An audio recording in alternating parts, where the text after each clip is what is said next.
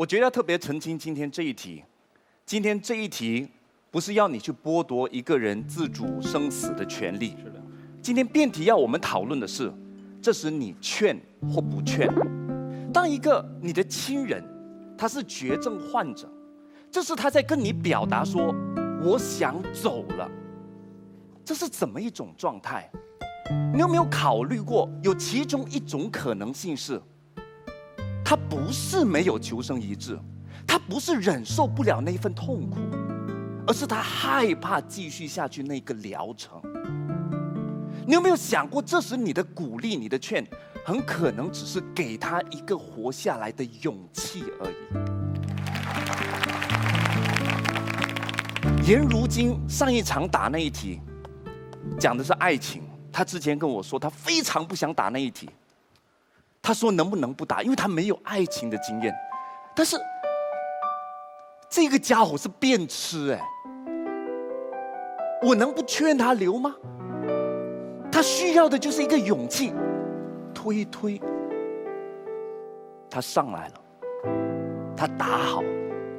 现在这一个人，也许这个患者他也许只是在于害怕下一个疗程，你推推，又怎么了？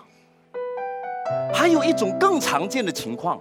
很多绝症，而且是绝症拖了很久的患者，他之所以想要放弃的一个原因，就是他害怕拖累你，他害怕久病床前无孝子，他害怕他走的时候你会嫌弃他，他害怕自己走的一点都不体面。这个时候你需要做的是，如果你真的不觉得那是一个负累，你真心觉得。我就想你留下来，为什么你不告诉他？你知不知道这种情况下，你忍住声他的离去，这是怎样的一个离去？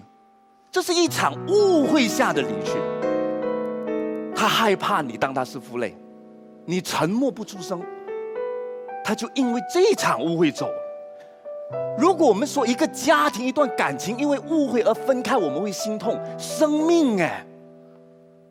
生命哎，好，我假设，我假设他真的很痛苦，他真的生无可恋。这时我如果劝，反而会让他做一个决定。好，我就忍，那又怎么啦？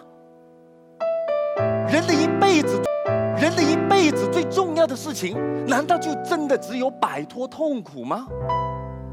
把握一段感情，不也是人生中值得珍怀的一件事情吗？摆在这个亲人眼前，现在他有两个选择，一个是摆脱痛苦，一个是抓住这份感情。他为你这份感情留下来，那就是他的决定。他觉得自己的痛苦比起你这份爱，那不算什么。为什么你不让他自己做抉择？他明明有两个选择。为什么你先天性帮助他的生命做这么一个判断？摆脱痛苦是最重要的，因为我看到你这时喉管被割开了，我帮你决定。为什么不把决定权还给他？谢谢。秋晨，就是。刚才建彪说我们鼓励如今撑下去，结果他就撑下去了。可是你有没有想过，我们鼓励一个绝症病人和鼓励一个普通人是同一回事儿吗？我小时候得过十来年的哮喘，我得过非常多的鼓励，我觉得很温暖，他们帮我度过了很多的时光，最后成长有一个基本正常的人。可是我是可以好起来的，不是吗？他们从来都不是在鼓励我撑下去，他们是在鼓励我撑过去。撑过去是一种祝福和鼓励，可是对于绝症病人来说，撑下去真的是一种诅咒。我会好起来，所以你的鼓励于我来说，是真的可以变作动力和勇气的。可是对于绝症病人来说，他不会痊愈的。他可以撑着，但他永远过不去了。所以，不论你的鼓励看上去是多么的善良，看上面是多么的动听，于他来讲，这就是一个要求，要求他继续沉浸在这种痛苦和挣扎里。请问，这不是诅咒是什么？你可能会说，只要我们坚持着，就还有一丝的希望。毕竟人人身上都可能发生生命的奇迹，对不对？可是，理论上来说，人人都可能发生生命的奇迹，人人都可能中彩票呢。这对于这个绝症病人来说，他就是在拿自己全部的东西来做一场豪赌罢了。如果他自己想赌，当然我们支持，我们说了我们要尊重他的决定。可是如果他自己已经打算放弃这场赌博，我们有什么理由去鼓励他继续赌下去呢？其实啊，在放弃生命和这么撑下去之间，有一个非常狭窄的选择。就是在科技发展到今天的情况下面，我们可以选择用不那么痛苦的方式度过剩下的一点点的生命。其实绝症病人很多的痛苦都不来自于绝症本身，而是来自于这个痛苦的治疗过程。有一些治疗手段会让你完全丧失味觉，再也尝不出酸甜苦辣。有一些的治疗过程会让你彻底的丧失你的行动能力，可是我们为什么不能够在他还有味觉的时候，在他还能够行走的时候，去陪他尝一尝这个世界上面还不错的那些东西，陪他回去那个他半辈子没有回去过的故乡，陪他去看一看这个他一辈子可能都没有见识过的世界，可能都没有见识过的世界呢？这难道不是一种选择吗？可是你一旦决定了强撑下去。你进了那个医院，你可能就再也不会出来了。你将会一直一直的躺在那个病床上面，身上插满了各种各样的导管。这些导管流进去的是维生使用的药液，流出来的是你的意识、你的自尊和你的温度啊。今天这个题目，其实它考验的是我们每一个人对待别人生命的态度。我特别特别能够理解，我们在面对一个至亲之人即将逝去的时候，心中那份强烈的依恋和不舍。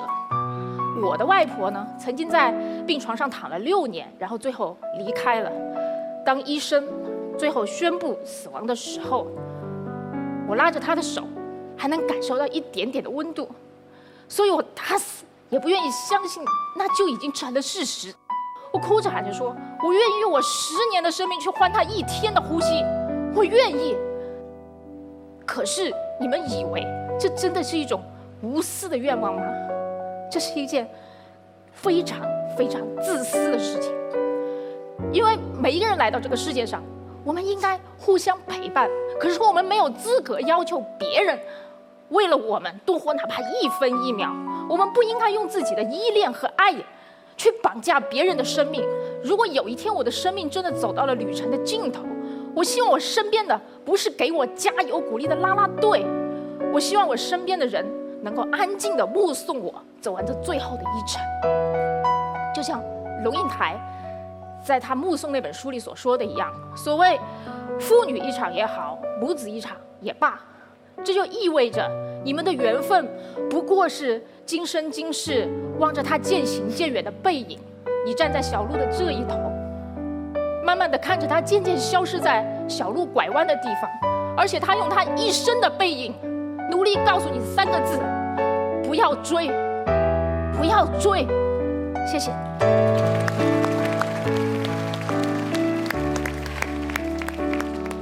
金彪，他说。其实有的治疗，有的治疗，会确实让你失去大量的行动能力。那在你有生之年，你可以选择去过好自己的每一天。老实讲，这个是脱离今天辩题之外的另外一种情境。但是严格上来讲，他不能算是在放弃自己的生命。如果他今天的态度，不是在说放弃就死，而是说放弃，拿去珍惜好自己的每一天，过好自己的每一天。老实说，我支持，但是我不认为这一种超脱我们今天辩题语境之外的这一种情况，能够算是放弃自己的生命。其一，其二，挽留你的亲人，不是叫你不择手段、胡乱的来干扰他的行程。他有自己的下一站，我同意。在他做了最终那一个决定之后，他希望有一个体面的离开，我尊重。